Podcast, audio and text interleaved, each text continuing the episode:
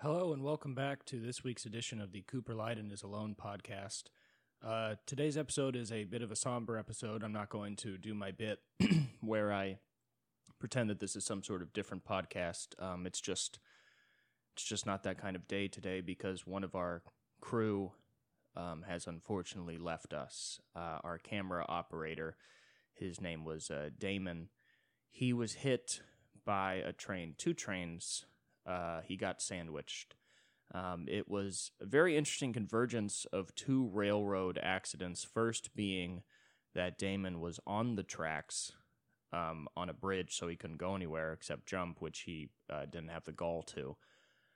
Not only did that happen, but also uh, two trains were heading the same way. That was a mistake. So not only did he get hit, he got sandwiched. Um, and if you know anything about train accidents, you know that a sandwich is the least likely for somebody to survive. So right now, the studio is in mourning, and we uh, we are sending our thoughts and prayers to Damon up in heaven and his family. Um, and a lot of people might be sitting here wondering. Uh, Cooper, you have a crew for this podcast? Because it's not filmed very well. It doesn't sound that great. And the whole thing is pretty low production. It it looks definitely like you're sitting in a studio apartment. Um and you know, that's if you don't if you know anything about movie magic, that's you know, that's just set design and direction and um you know, when we started, I I met Damon and I told him what I wanted, what I wanted the podcast to look like. And he said, uh, we can do that. And he made a lot of stuff happen that a lot of other people said probably wouldn't be able to happen. So, yeah, I just want to take a moment of silence for Damon, just a couple seconds.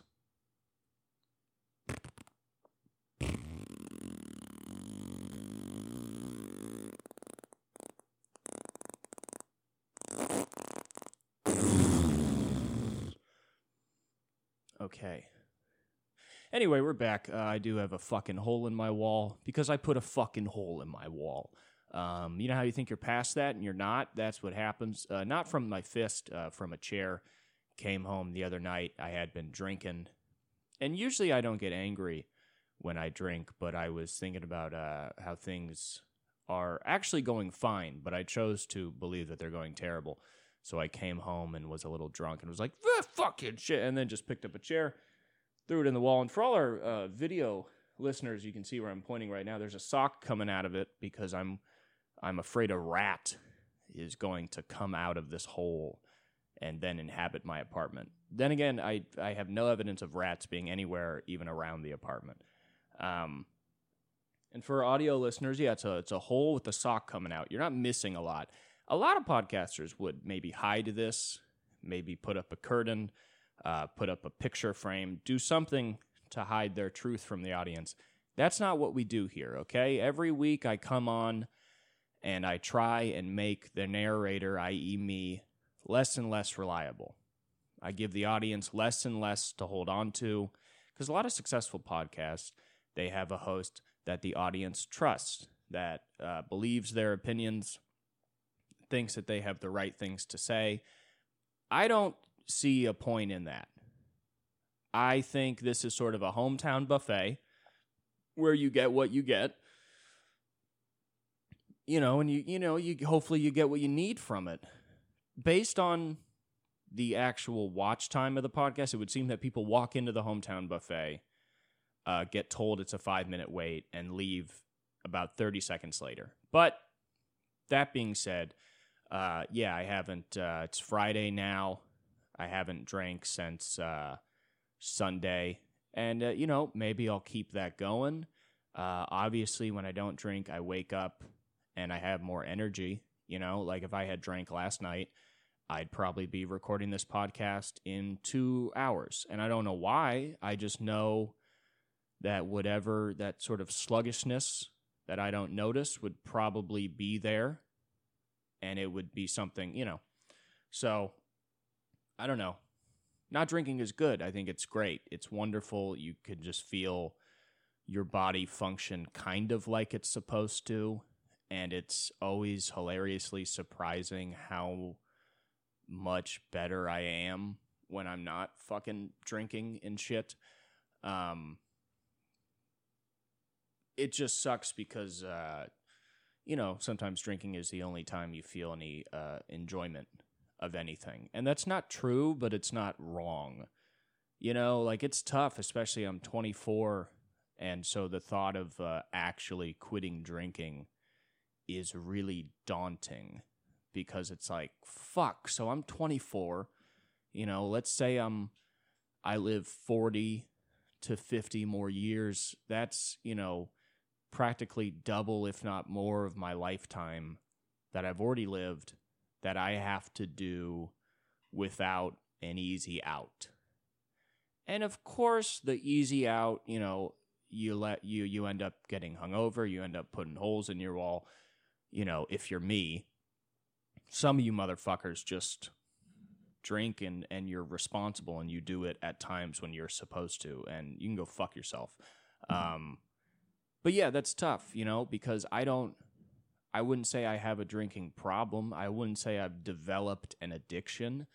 You know, I, I, it's not something that's really severely impacted my life. It's just something I've noticed, and my therapist has noticed that I'm not good at. That's what my therapist says. He goes, with love, you are not good at drinking. You binge drink, and you you have too much fun you don't know how to drink responsibly. And, you know, a lot of people might be listening and saying, well, that's a dumb therapist. You're 24. How could you? You don't know how to drink yet. You're still in the wild phase where you drink to get drunk. And maybe you'll get older and you'll calm down and you can just have a couple of beers or a glass of bourbon. And then you can say that's enough and go to sleep. And, you know, that's a nice thought, but. But that's not going to happen. I don't think that's going to happen because, you know, I don't like to believe in predestination, but, you know, I look at my dad, uh, my brother, two of my uncles, uh, my grandfather, um, my other uncle, and I and I see that on both sides of the family we have a tendency to turn it up a notch. We have a tendency to not do the right thing. And when all of those people don't drink, they are massively successful. There's a lot of successful people in my family, at least in what they do. You know, good carpentry business, uh, a documentarian. Uh, my brother's doing great in the fishing industry. My dad, university teacher and uh, therapist. You know, um, my other uncle, world-renowned physician. And, you know, if they had kept drinking, a lot of that stuff would have been done worse. And I am trying to be a comedian and a podcaster when I am not that great at either. So I can't really afford to be the king of the good times because I'm an idiot. And you I think it's a really a virtue to not trust yourself that much. I think there's a real virtue in that of going, you know what? I'm not that guy. And the problem is, I love comedy, I love poetry, I love music. We all love music. But you know, there's there's a lot of my heroes people I think were cool would drink. And sometimes they were alcoholics and that alcoholism gets romanticized and you know, a lot of them were functioning alcoholics and a lot of them were barely functioning alcoholics that still were able to produce this great work and you know, you look at that and you're like, "Oh, I want to be you know, one of those cool guys that can, you know, have a couple bourbons and write some cool shit or whatever. Or or I just want to be a normal guy that can just go out and nobody has to worry about him. He can just have drinks with everybody else and you know, he's not gonna get hammered and make a scene. And you know, I think it's good to look at yourself and go, Yeah, no, I um I have a sort of unexplainable uh deep well of sadness and more than that just anxiety and always worrying and so i obviously like anybody in the same position would use alcohol as a medicine that just suppresses that and doesn't fix any of it it just beats the fuck out of it until it shuts up um, and sometimes it shuts it up too much to where normal thought of like, well, maybe you shouldn't do that also gets sh- shut up. And then you end up with a hole in your wall. And it's just what I realize is you can't look at, you know, cool guys that get fucked up. You can't be like, I'm like Bukowski. Like, you can't, because he was also had a lot of his own issues. Um, I'm I'm a Hemingway or you know I'm you know you can't look at those people and say well they did you have to look at your life and go well what happens when I drink is it cool and and uh, would you make a movie about it uh, no it's like boring and it's pathetic and it's sad and it's not you know if my life is a movie that's not the one I want to write you know, about just some fucking loser coming home drunk to a studio apartment, waking up the next day telling himself he's going to write and then not doing it, you know. You have to stop playing this game of dress up pretty much. There's so many people that you know, it's, listen, you come here for the truth. There's a lot of people that act like Halloween is year round. They're always in a costume. Fuck me for saying that. But yeah, there's so many people that just have this uh, idea of them, especially in art, is they have this idea of themselves. It's like, oh, I'm the crazy guy. But then it ends up being like, you haven't wrote a joke in three months. You're not even a comedian anymore because you've just told yourself you're a comedian and you think you're fucking Doug Stanhope. And you have to sit back and go, you know what? No, Doug Stanhope has the physical endurance of a you know, of Tom Brady, of a guy that stayed in the professional sports for longer than anybody else. He literally has it's a to me it's a similar amount of physical endurance of how can that guy drink every day, still go on the road, still perform a new hour every 1 to 3 years. How can he do that? Because he can and trying to figure out how he can and how you can is a waste of fucking time if you can't already do it. You either have it or you don't. You either can function as an alcoholic or you're like me and you just like binge drinking until you've created a problem for yourself, until you're so drunk where you go, wait, why did it stop being fun? Fuck, now I'm just dying, you know? Oh, because I can't say no to anything because I don't actually think, hey, if I drink this beer, how am I going to feel? I don't think that. I go, well, if I drink this beer, I'll feel better. And really, it's like, well, you've had eight of them. If you drink another, you're just going to get drunker. And especially when you drink less, you start, the feeling of being drunk starts to, its definition changes. In the times that I've, and I'm not trying to talk as a sober person because I'm not, I'm not a sober person even if I quit alcohol, I'm still going to smoke weed and whatever. I'm not a sober person. I probably never will be a truly sober person. Definitely not off like nicotine or caffeine. But fucking what I'm saying is when in the times that I've gone like a few months without drinking, your perception of being drunk, I've noticed changes. It goes from, oh, to be drunk is to be happy. Drinking is uh, beer makes you happy and you step away from and you go, no, beer doesn't make you happy. Beer makes you drunk. What drunk is, it's lowering inhibitions, which will usually lead to less anxiety and ba ba ba. But you you feel the feeling of being drunk, especially if you go like two months without drinking and then you drink. I notice you actually enjoy it less. It's not like, oh God, I missed this. You go, oh man, I I feel tired. I feel sluggish. I feel uncoordinated. My brain is slower. And when you do it all the time, it just seems fun. And then when you take a break from it, you come back and you're like, oh, this is a poison. That's when you feel that it's, oh, this is a poison, you know? Like alcohol is a horrible thing, but it's amazing because it makes you feel awesome. And I don't think anybody that drinks it is a bad person. Of course not. But when you don't, you come back and you're like, oh, fuck. So it's good to to look at yourself and go, hey, am I going to chase this stupid, childish, romantic dream of being the the troubled writer who drinks? No, because what's that going to end up? That's going to end up with me unmarried, no kids, no career, drinking a fucking tall boy by myself in an apartment in Van Nuys. It's not going to be pretty. It's not going to be cool. Okay, I'm not going to fucking look like Sinatra. You just got to put those dreams down and you got to think, well, what do I want to do? I want to be able to fucking get up and write. I want to be able to take a fucking walk. I want to be able to record the podcast and get it out when it needs to get out. And if what that takes is not being hammered the night before, then you don't love what you do enough to sacrifice that. So, you know, that's why the obvious answer is like, you know, even at 24, I'm realizing I'm not good at this. And there's no reason to wait till I'm 30 or 40 to develop a problem that's even harder to quit, where I get the fucking shakes or some shit. Thank God I'm not there, you know?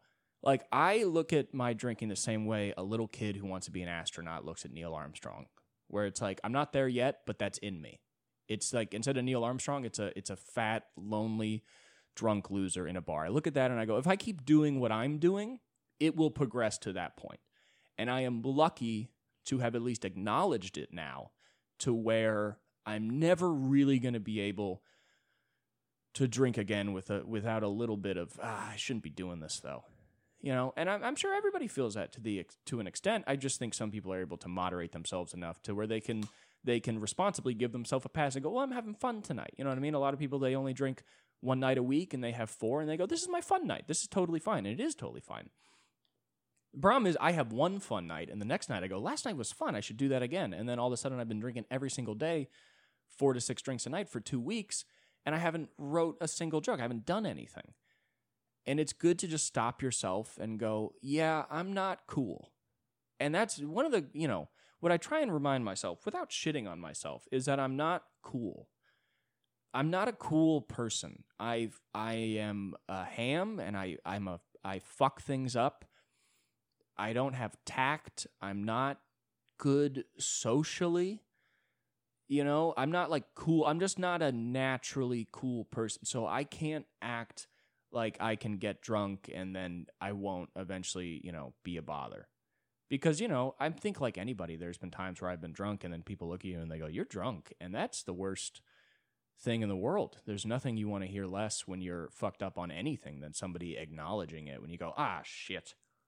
You know now i'm not cooper now we're not having a fun time now i'm a drunk guy and you know and you know i love my grandmother so much she was uh and you know this is gay, but uh, she I considered her my best friend up until the day she died uh, because you know we we had a relationship that went beyond just you know grandmother grandson. We we really had like a friendship, and I could really talk to her. And what I respected the most about my grandma uh, was her love of people, that she knew how to how to listen to people, and more than that, how to create a space for people. And and my goal in life is to be good at creating a space for other people that when they talk to me, they feel like they can be themselves.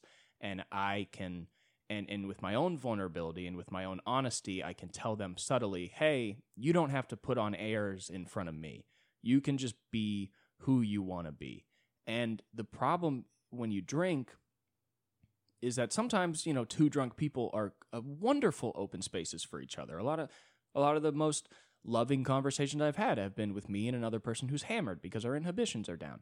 But also, if you drink a lot, there's a lot of times where you're going to be drunker than other people. Sometimes you're just talking to sober people, and now you have you've you've uh, othered yourself from them, and so that chance to open up a space is gone because they don't feel comfortable enough. They don't respect you enough as a drunk person to really open up or be themselves. And I'm not saying every conversation has to be deep. I'm not saying that. I'm saying I want people to be able to explain to me for five minutes straight what they love about their favorite band and not feel like I don't care or they feel insecure about it. You know, I want people to to be able to talk about they want to talk about and, and feel comfortable with me. And if I'm drunk, that will oftentimes it'll take you out of it.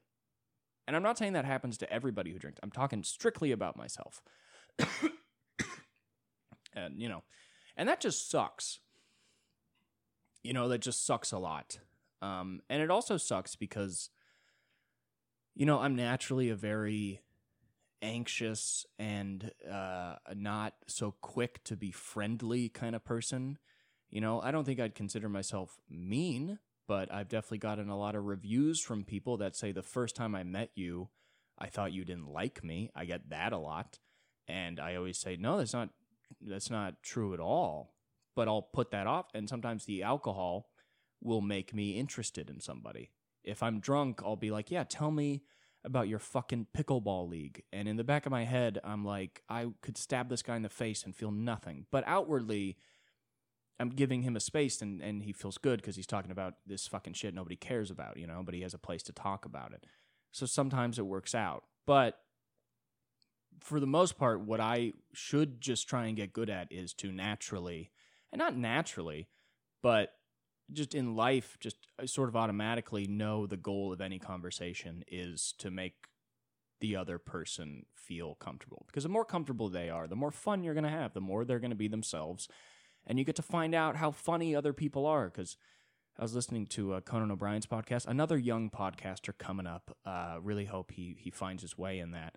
Um, but I was I was talking I, I was see that's that parasocial relationship. I was not talking to him. He would never speak to me. He would stab me in the chest.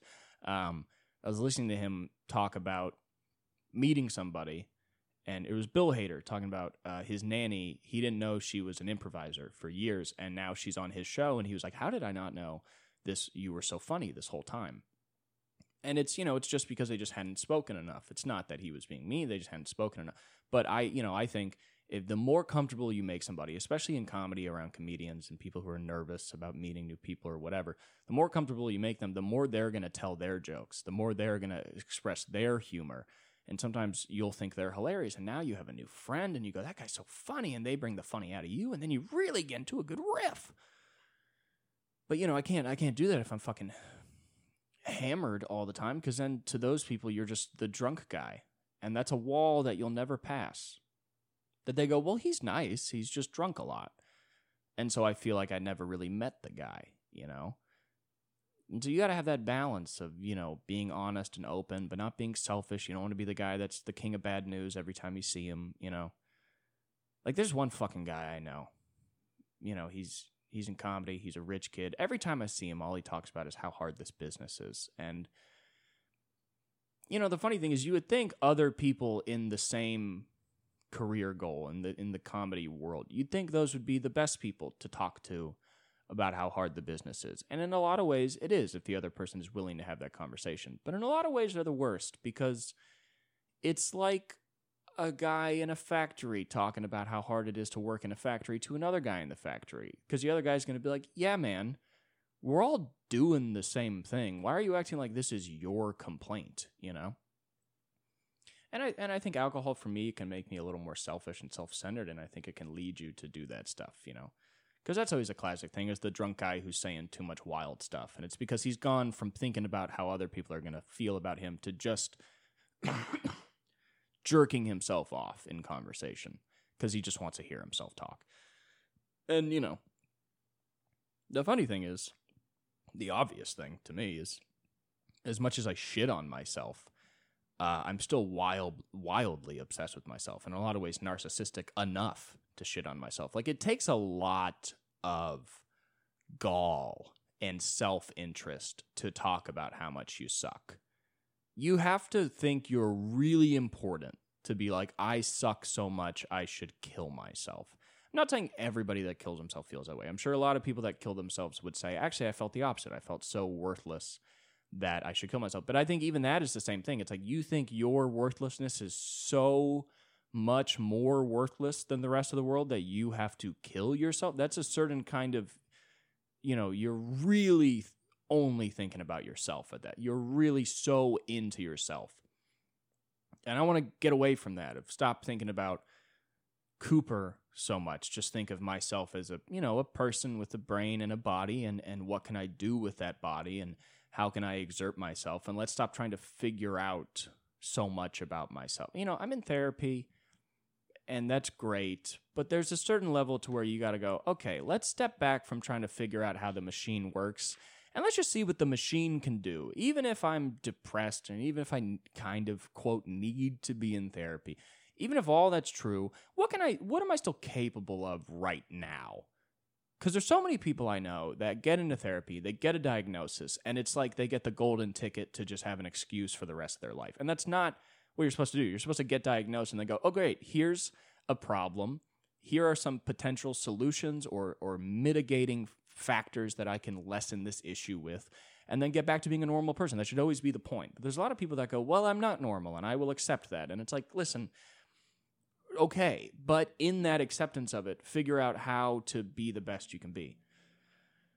And, you know, I gotta, you know, I'm so prone to all of that. And all I want to do is just uh, realize that we're all the same person at our core and we all want you know really the same things and and we all kind of you know have similar things to say i was i was talking to my friend today about how a couple years ago i decided to stop pretending that i know bands or movies that i don't to keep up a conversation i just stopped if somebody brings up even a famous band you know like like jethro tull i haven't listened to jethro tull i'm sure i've heard their hits and if you told me, oh, that's actually Jethro Tull, I go, oh, I like that song. I didn't know that was them. If somebody brings them up and it requires me to know about them in the conversation, I'll just tell them, you know, I, I actually haven't listened to a lot of Jethro Tull. A lot of people are afraid to do that because they're afraid of the person going, what? You've never listened to him? I fucking love that shit. When somebody goes, you've never listened to him?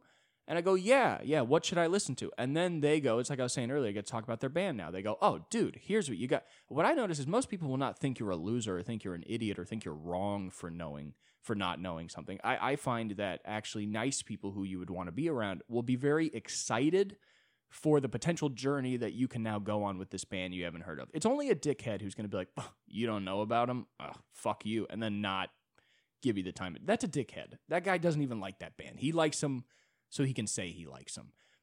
Nice people will go, Oh, dude, you haven't heard of them? You're going to love them. Here's some stuff you can listen to. They'll send you some songs. You listen to it. The next time you see them, you go, Hey, I listened to those songs. I really liked it. And they go, Right. And now you have a connection with that person. And if you're the fucking dickhead that's going to pretend to know it, just so you can seem cool to that person all you're doing is just is stopping your own vulnerability and and humanity so that's you know that's in conversation i like to just you know to just be like well no this is you know this is who i am. This is what i know. And if you know something that i don't tell me please. I'll listen. I would love to hear what you know. I will be i'll try and be that space for you. And anybody that knows me personally is probably listening to this saying cooper i don't know yeah you don't do that at all. You're you're you're none of what you are saying. Of course, that's why I'm saying it. I'm aspiring, you know? But I don't know. It's uh trying to just function more, you know? I think the age I grew up in is an age where people implore you to interrogate yourself and to fix your problems and to reach almost enlightenment with therapy. And after you do that, you're now ready to go do what you're supposed to do. And I've I've found that's one of the worst ways possible to go through life because what it does is it it just it's just you telling yourself you're not ready and you get into a perfectionist mindset and you're never going to get to this perceived level of readiness to do what you want. I mean, the amount of people that have so many excuses for why they haven't written their their their great novel yet. You know what I mean? There's so many excuses. Well, I got to work this out. I got family issue. I got this. I got that. I got this. I got that. You know, the only way to get good at stand up is to do stand up, you know, but the people that are like, well, I'm going to mics and I'm watching it, you know, and I'm trying to figure it out. And, you know, and then just people are like, I got, you know, and I understand, like, if you're, if you're so fucked up that you need to go to a mental hospital just to stay alive, yeah, don't stop with the stand up, fix that but just you don't have to be perfect though. Just get to a point where you can not think about killing yourself every day and then in the 10 minutes that you're not do some writing, you know. Just get to that point where just the point is function because you know, for I feel like up until the last 150 years the entire world was like actively ignore any issue and just do your job. And I don't think that's good either. I think you just have to find a balance where you go, "Okay, you know, I'm a little depressive, I'm anxious, I got problems. I have a real weird guilt complex that I'm still trying to, f- you know, kind of figure out where that comes from. And we'll work on that. And time, just time alone will help me with those things. But I'm not going to sit here and go, once that's done, then we can be a comedian. No, you go, I got to do everything I'm supposed to do right now to the extent that I'm able to do it. And I have to remember that uh, there is, there's no end to this. That there's no end to being good at writing scripts, and there's no end to being good at being yourself. You can just only get better at them. So there's no reason to wait until you're ready to do those things. You're never ready. You just do them and then you hopefully get better at them. Like there is this there's this fucking philosopher that was uh, none of this episode's funny. If you it, it's not going to happen, I'm sorry. But there's this fucking philosopher that was talking about this shit. He believed in God. Uh and I, I'm not a big God guy, but there's a great lesson to take from this. Is he was saying a lot of Christians, what they try and do is reach God. They try and reach a sort of enlightenment, a perfection. They try and reach God, and uh, that's not what we're here for. He goes, God made us imperfect. He he endowed us with original sin. Um, he he made it so that we could never be perfect, and a lot of people hear that and they go, So we're fucked. And he goes, No, no, no. You're actually infinitely powerful, maybe even more than God. I don't think he said that. But you, because you cannot be perfect, means you can never not get better. Because perfection is death. If you reach perfection, you're done. You can't get any better.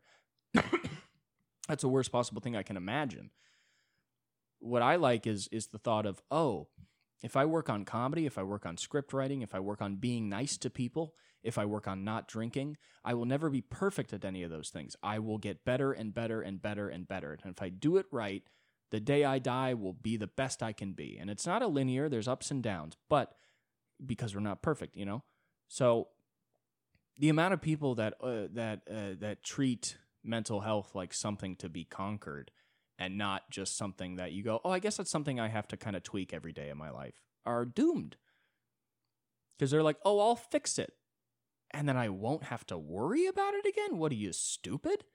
If you have any point in your life where you want to kill yourself, that I don't think ever leaves you. I think it only can evolve into different things. If you're suicidal and you work on it, 10 years later, you might have not thought about killing yourself in nine years, but you have worked from that place and everything you've become has that's been a part of it. So it's not gone. You've just, you know, you have you can't erase anything. A lot of people with mental health, they're like, well, I'll erase the depression, I'll fix the depression, and then I won't have to think about it again. It's like, no, you gotta think about it every day. You gotta wake up, you gotta remind yourself, you know, what you want to do, and you have to just do it again. Carole King, you've got to get up every morning and show the world all the love in your heart. And it's a very inspirational, loving, beautiful by Carole King. That's a song. It's great. And it's really inspirational. It's really nice. I think it's very optimistic. But also it's it starts with you've got to get up every morning. You have to do something. Can't not do anything, you know. What pisses me off about fucking you know, just this this like the culture now is like wanting to be coddled so much and there's this whole thing and i'm not talking about participation awards i'm not fucking 95 here but i'm talking about this thing where everybody just like needs a safety blanket now and i you know i think it's fine but i don't like that that's like the reason things are being made you know what i mean? Like like a lot of like a lot of uh, cool art doesn't exist anymore in any of the arts doesn't exist anymore because the primary reason a lot of especially young people consume mainly television or whatever is is uh, to find comfort in it. And you could argue that you know any entertainment is always trying to find comfort but i also think that a lot of uh, painting art whatever uh, the point of it has always a, a, part of it has been to challenge the audience that is actually not comfortable. To watch a movie that makes you uncomfortable and go why did they make this? Why do they want to make me feel this way? And then go oh well i do feel this way. Isn't it interesting that they've made me feel this way? Like like i think even a bad movie is is really great because you walk out and you go i'm fucking mad. You go isn't it interesting though that it made you mad you know? But like i hate ted lasso. I've never seen it. I just i've seen clips and i know the people that like it and I know the reason it was successful was because it was a pandemic and people were anxious and they were scared and they just needed somebody that would tell them, hey, well, you're great. But that show has nothing to say. And it has nothing to do with the fucking. It's faux inspiration and it's not trying to challenge you at all. It's just trying to fucking hug you and tell you everything's going to be all right. And I think that's disgusting because uh, everything is not going to be all right. Everything is going to be what it is, and sometimes it's going to be really shitty. And you know, if you if you're really being honest about saying everything's going to be all right, what you're saying is, well, you're not gonna, you're probably not going to die, and you'll probably get through this. But let's not lie to people and tell them that it every, every, everything's okay and that you're perfect. You're not perfect. Don't you shouldn't be told that. You know, you, you, I like watching stuff that like good stand up, you know, will reflect on me and make me realize my own problems while I'm laughing. Like I watch Richard Pryor talking about when his wife left him and shooting his car and the cops coming and arresting him. And when he did that, I'd wager he was probably fucked up. And I look at that and I go, I've never done anything close to that. But I understand that. You know, there's a hole in my wall. I understand that I'm pissed off. I'm I feel helpless and I'm going to try and take control by destroying something. So you're going to try and drive away in my car. I will shoot the car. And that is one of the funniest jokes. You don't even realize how tragic that situation is when you read it, but when you when you watch it, but like that joke does, you know, at least for me personally, also kind of challenge me at the same time because I see a bit of myself in it, you know? And I just, I hate that so many people now uh, watch show. We're getting to this point where everybody is like a fucking mom in the 90s where they're like, why is this show violent? There's all these kids on Twitter that are like, why is this show have sex in it? I don't need to see sex.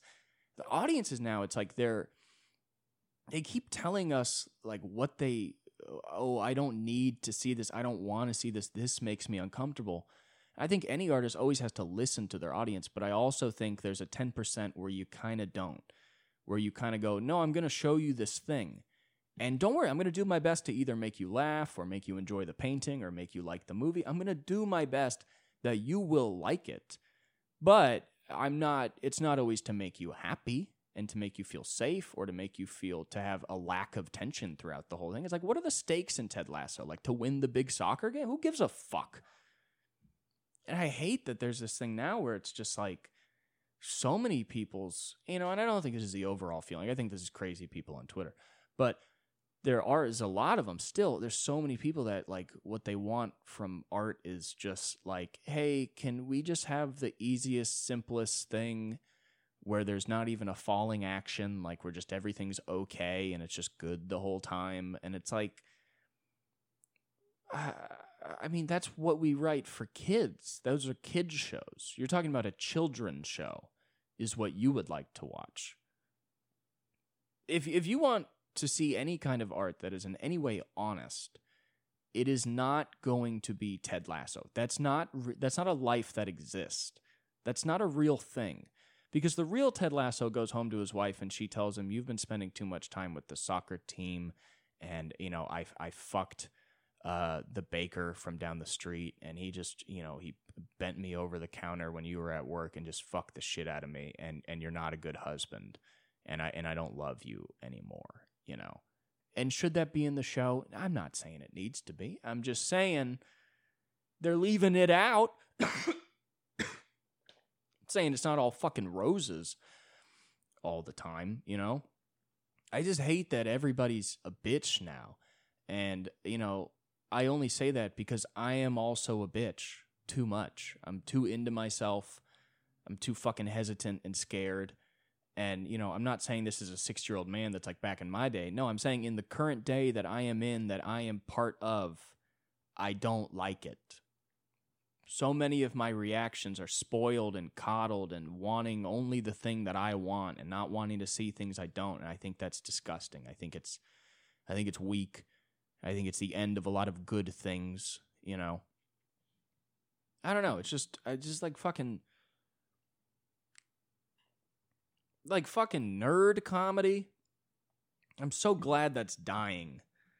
But do you remember that fucking like what was it like 2012 to 2015 or so, maybe a little earlier, maybe a little after?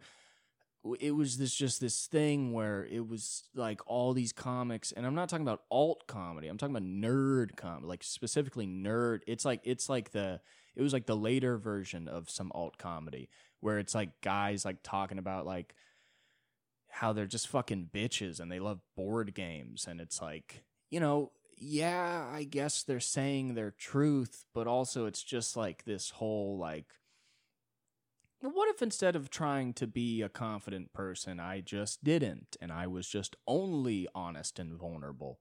And that's confidence. And it's like, no, it's not. You're just fetishizing your own bitchness. You know what I mean?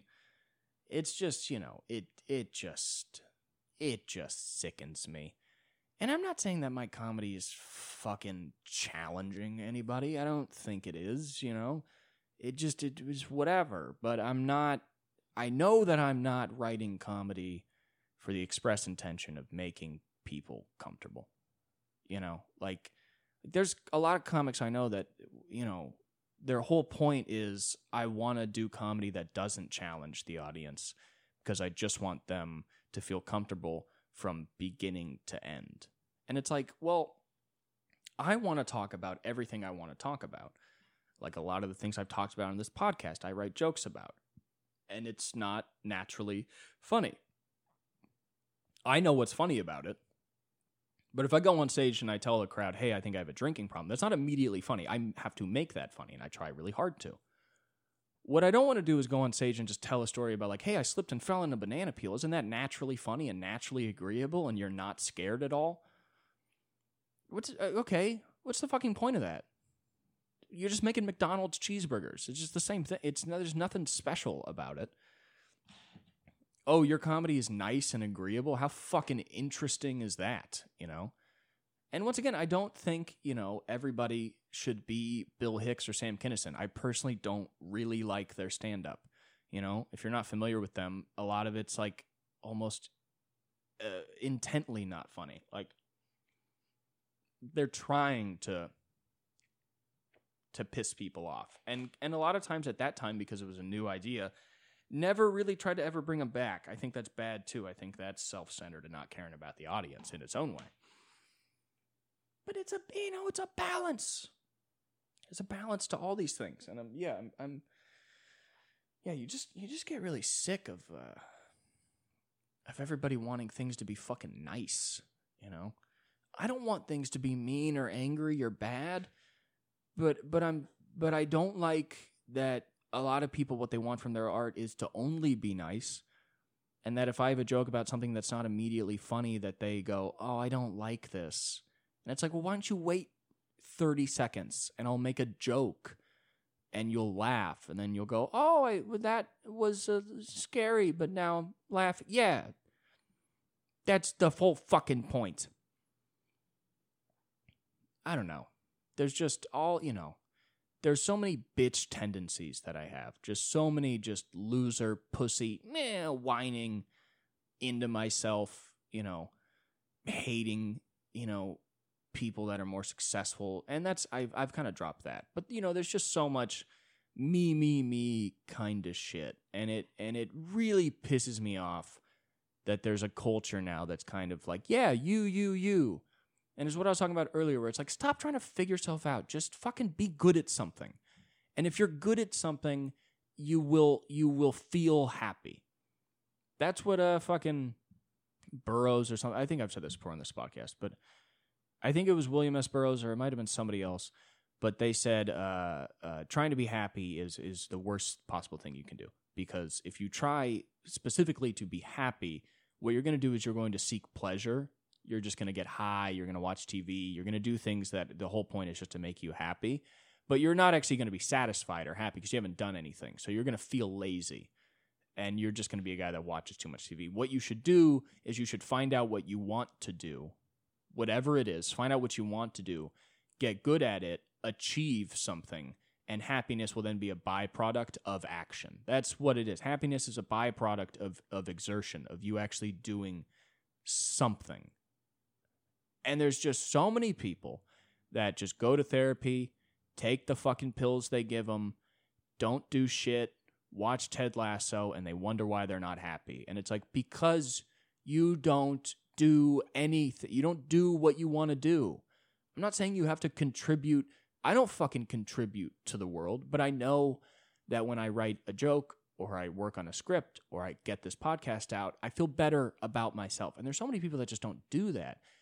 And it's like, I just hate this thing where there's so many, and you know, and I think a lot of people should totally be on pills. You know, I was on them for a little while and it helped me, and then I stopped, and I've been okay enough to not take them. But I think there's a lot of people that should maybe be on pills till the day they die because I mean, obviously, the most obvious is like if you're schizophrenic, you know, pills can kind of stop that now. You should stay on them, and if you are massively depressive and suicidal, and if you don't take those pills, those intrusive thoughts that you know how however much you try and work on them just won't stop then yeah get do it. It's fine. I'm not trying to say don't you know take meds if they help you. But the whole point of the meds is to get you to a point where you do something. Just do it. Like there's so many people that like go to therapy take a bunch of pills watch their comfort shows and they never take a fucking walk.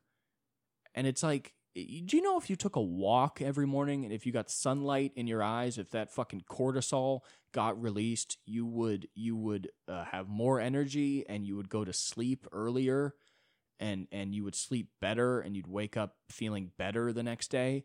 And all of that you can do in addition to whatever the fuck you need to do to stay alive but you need to do that or something or you know go to the gym. Go walk to get a coffee. I'm not saying you have to be fucking david goggins. I think that guy's another form of insanity where he's just run practically literally doing ultra marathons to run away from any of his problems. And that's like what the world was until 150 years ago. You got to find that balance. Figure out your problems and then figure out how to how to still do what you need to do while those problems still exist because they're never going away. They're just you're just going to get better at fighting them.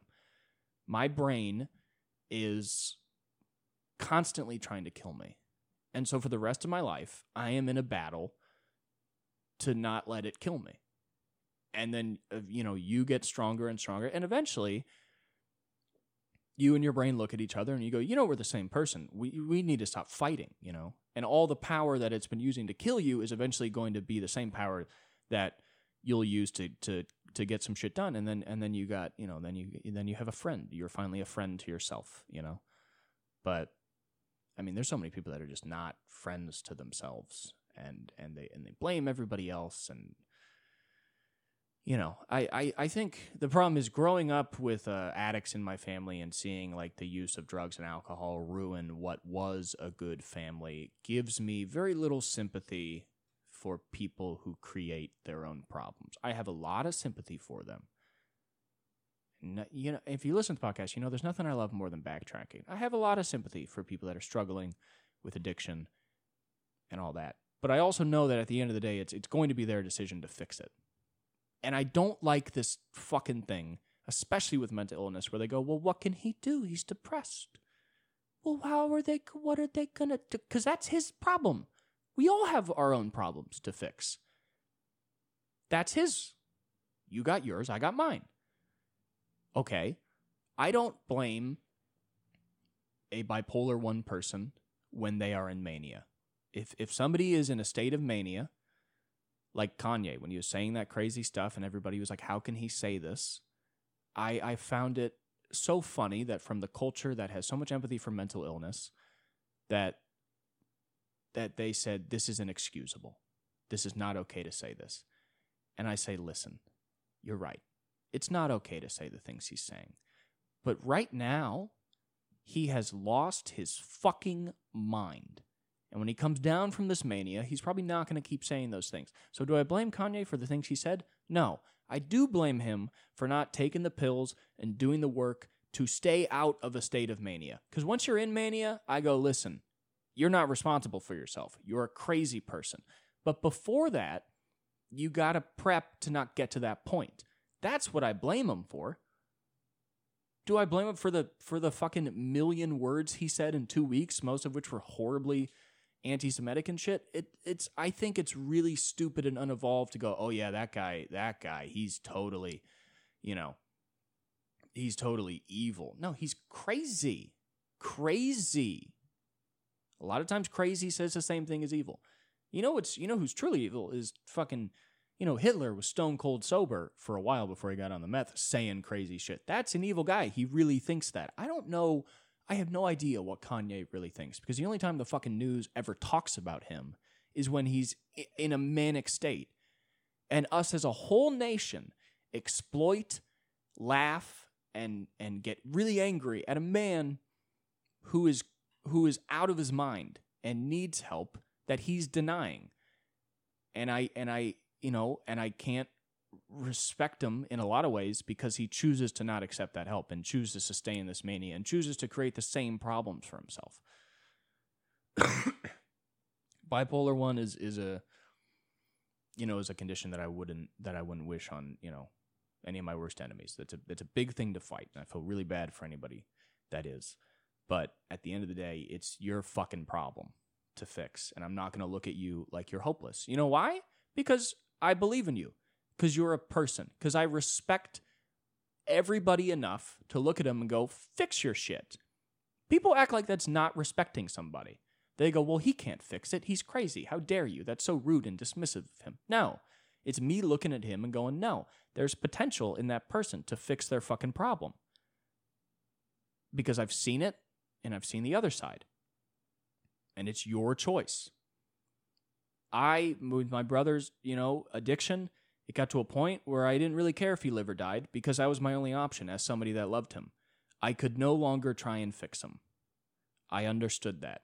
I understood that it was only him who was going to do that. And it took not having a place to live and sober living being the only place he could go to until he fixed it. And he fixed it, and now he's doing fucking great. But that was his job. And and people that didn't grow up around addicts or somebody who's out of their fucking mind don't understand that only they can fix them. There's all these people with rose-colored glasses that are like, "Well, if you're just if you just love them enough and you're just nice to them, they'll eventually fix." No, they won't a lot of people will just keep stealing money out of your wallet because you're rolling over for them and you're enabling them, you fucking bitch. Have enough respect for your own child to say, get the fuck out of my house and see if they work it out, you know? Yeah, we're all in this together, but also we're very alone in a lot of ways. And you you have to fucking figure it out. And I am somebody who is nowhere near having figured it out. This is supposed to be a comedy podcast, and today it wasn't. I haven't figured it out yet. I'm still working on it. But that's my issue. You know what I mean? I got to get funnier to where I could have the same podcast, talk about the same things, but you get a couple laughs. You know what I mean? It is, you know, it is what it is. I don't have all the answers. I just know that life is simple, it's just not easy. You know, comedy's simple, it's not easy. The answer is do a lot of comedy until you get good at it. Take interest, try and be yourself. Don't get good at lying on stage. And if you do that enough, you will get good at it. You are not guaranteed a career because that's a whole different thing. That's a business. Maybe you're not, you know, going to work, but if you do comedy and you really try for a long time, you'll get good at it. And it's the same thing with anything. It's not easy, but it's simple. There's a wall in front of you, you have a hammer, keep hitting the wall until you start seeing light on the other side. There's nothing easy about that, but there's something really simple. And a lot of people think that like if they just fix their little mental health issues or whatever, that eventually they're gonna just that wall's just not gonna exist anymore. It's like no, you just start banging away, okay? And that's yeah, I mean that's like the thing of that's why depression is the most why it's such a funny uh, illness because the answer is uh, to just act like you're not. Like essentially, the way to fix being depressed is you wake up and you go, I don't want to get out of bed, and you just do, and you just fucking hate it, and you just do that enough times until you hate it less, and you hate it less, and you hate it less, and you hate it less, and you hate it less. I used to run a lot. Running is a good is a great metaphor for life because the first time you run, it just feels so pointless. You're just like, "Oh god, I'm just running down this. What the fuck am I doing? This sucks. This hurts." And it never gets easier, but your perception of the pain you feel and and your ability to think through it is what you get better at. The greatest runners in the world are very physically fit, amazing athletes. But what they also are are people who uh, have reckoned with that pain enough to just not give it enough credence to stop them. To go, well, yes, I feel the pain, but that's not the reason to stop. And there's so many people that are like, well, how can I do anything? I feel so much pain. And it's like, I don't think it's enough for you to not do the fucking shit until you get better at it, you know? And there are exceptions. There are, you know, people that have to go to a psych ward for 30 days to, you know, to to to at least get some medication to take them away from the edge of the cliff so they can at least see it and it's a, it can be a long road but that is the same that's the work still you're still doing the work you know but there's a lot of people that just you know I, think not being happy every fucking day convinces a lot of people that they're depressed and it's like no you're just not naturally happy all the time be fine with that you're going to be a loser doing whatever the fuck you do until you're not. Be fine with that. Just work hard and and and work like somebody gives a shit, you know? I released this podcast for nobody. And I come on here and I talk about it sucks, but at the end of the day, I still release it every week. There's still a sense of of understandable delusion to go, why would he release 47 episodes of an unsuccessful podcast? Well, it's because I'm trying to do it until it's not. And chances are it'll just be this forever, and I'll, I'll be with my 15 people. And I won't stop, even though maybe I should. But it, it is very funny because the one thing that would make you a guy that has a thousand episodes of a podcast nobody listens to is is the same thing that can make you a guy with a thousand podcasts that's the most successful podcast in the world. It's just it's just a matter of effort it, it listen, it's it's not guaranteed to work out, but it is guaranteed that the thing you need to do for it to work out is just to do it.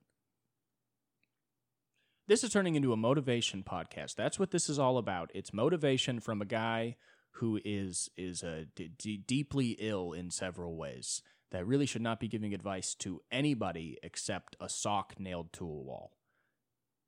Is there any better advice than advice from a person who kind of sucks?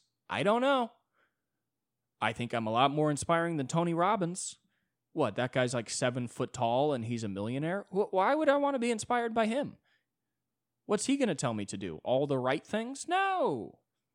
You listen to a guy living in a studio apartment. If I'm telling you that you got to get over your shit and shape up, then Jesus Christ, you must have something to fix. If at all what I've said relates to you, Jesus Christ, you must have problems because I'm saying it. A fellow loser is saying it. I need to be a motivational speaker that goes on tour and go, I have a net worth of $800. I can barely afford rent, which is relatively cheap. Nobody likes me, and I drink too much. Let's start the seminar. You know what I mean? That's that's I I don't know. Maybe I can make a million dollars. Maybe I could swindle people. Maybe motivational speakers actually can be losers and they don't have to be uh, inspiring people. It's something to think about, honestly.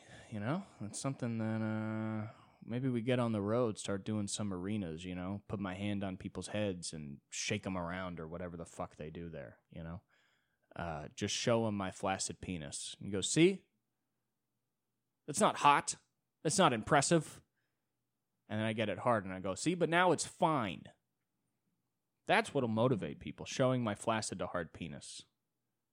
And it's not like it gets hard extremely quick either. It takes, you know, a minute. But uh, yeah, so thanks for coming to the uh, the Friday Motivation Podcast. I hope uh, all of my Tigers get out there and uh, win the day. Um, but anyway, uh, sorry this one wasn't funny. I had a lot of fun doing it though. I hope that my charisma and my interest in what I'm talking about uh, made you guys interested in what I'm talking about. And if it didn't, leave a comment. Let me know. Hey, no, actually, I didn't like it. You just kind of talked really fast and somewhat negatively for about an hour, and it, it actually it actually made me feel worse. Leave a comment. Let me know. If you have anything nice to say about the episode, I don't need to hear it. Let me know if you didn't like it. If this was your first time listening, let me know. Tell me, hey, I tried out this podcast. It was really uncomfortable to be honest I, I have never heard a podcast like it and i mean that in a bad way uh, let me know. I'd love to know you know that it was just like uh, watching a scorpion crawl up your leg you know? Uh, but anyway uh, thanks so much for coming and i will see you guys next week. Bye bye